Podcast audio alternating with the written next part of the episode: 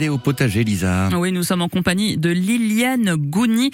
Et vous savez ce qu'on dit, Gaëtan, Mm. après l'effort, le réconfort, Ah. ça fait des mois qu'on bichonne le potager. Oui. C'est l'heure d'en profiter. Oui, en effet, il y a plein de choses à cueillir euh, dans mon jardin. Il y a euh, les fraises et maintenant il y a des framboises.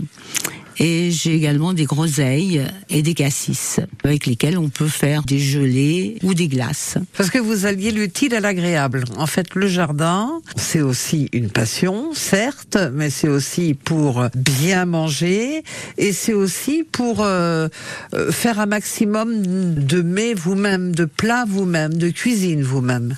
Oui, je n'achète pratiquement aucun légume. Tout vient de notre jardin et j'aime bien cuisiner les légumes de mon jardin que je peux cuisiner d'ailleurs avec mes hôtes puisque nous avons également des gîtes et je fais également chambre d'hôtes.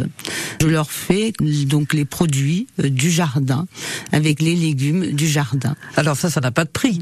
Pour moi, c'est normal, mais c'est vrai que si on devait les acheter, je crois que je ne les trouverais pas déjà, puisque ce sont des légumes qui n'ont jamais eu ni d'engrais ni, ni de pesticides, mais j'utilise quand même des engrais, mais des engrais naturels. Par exemple, j'utilise les cendres, puisque nous avons des cheminées, et je fais la cuisine sur une cuisinière à bois, et ces cendres contiennent donc les sels minéraux et la potasse euh, nécessaire justement à l'équilibre euh, du terrain.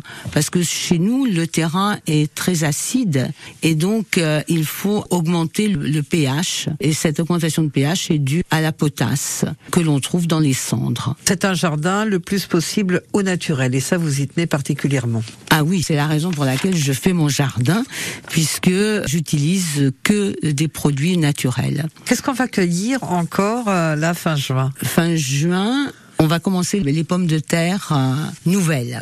Elles ont été plantées il y a deux mois et on va avoir des pommes de terre euh, donc euh, toutes nouvelles. C'est un régal. Liliane Gouni qui nous accompagne hein, jusqu'à vendredi dans mon potager en Creuse. Dernier rendez-vous d'ailleurs hein, cette semaine pour euh, cette chronique avec Sylvie Fouquet à écouter sur francebleu.fr. On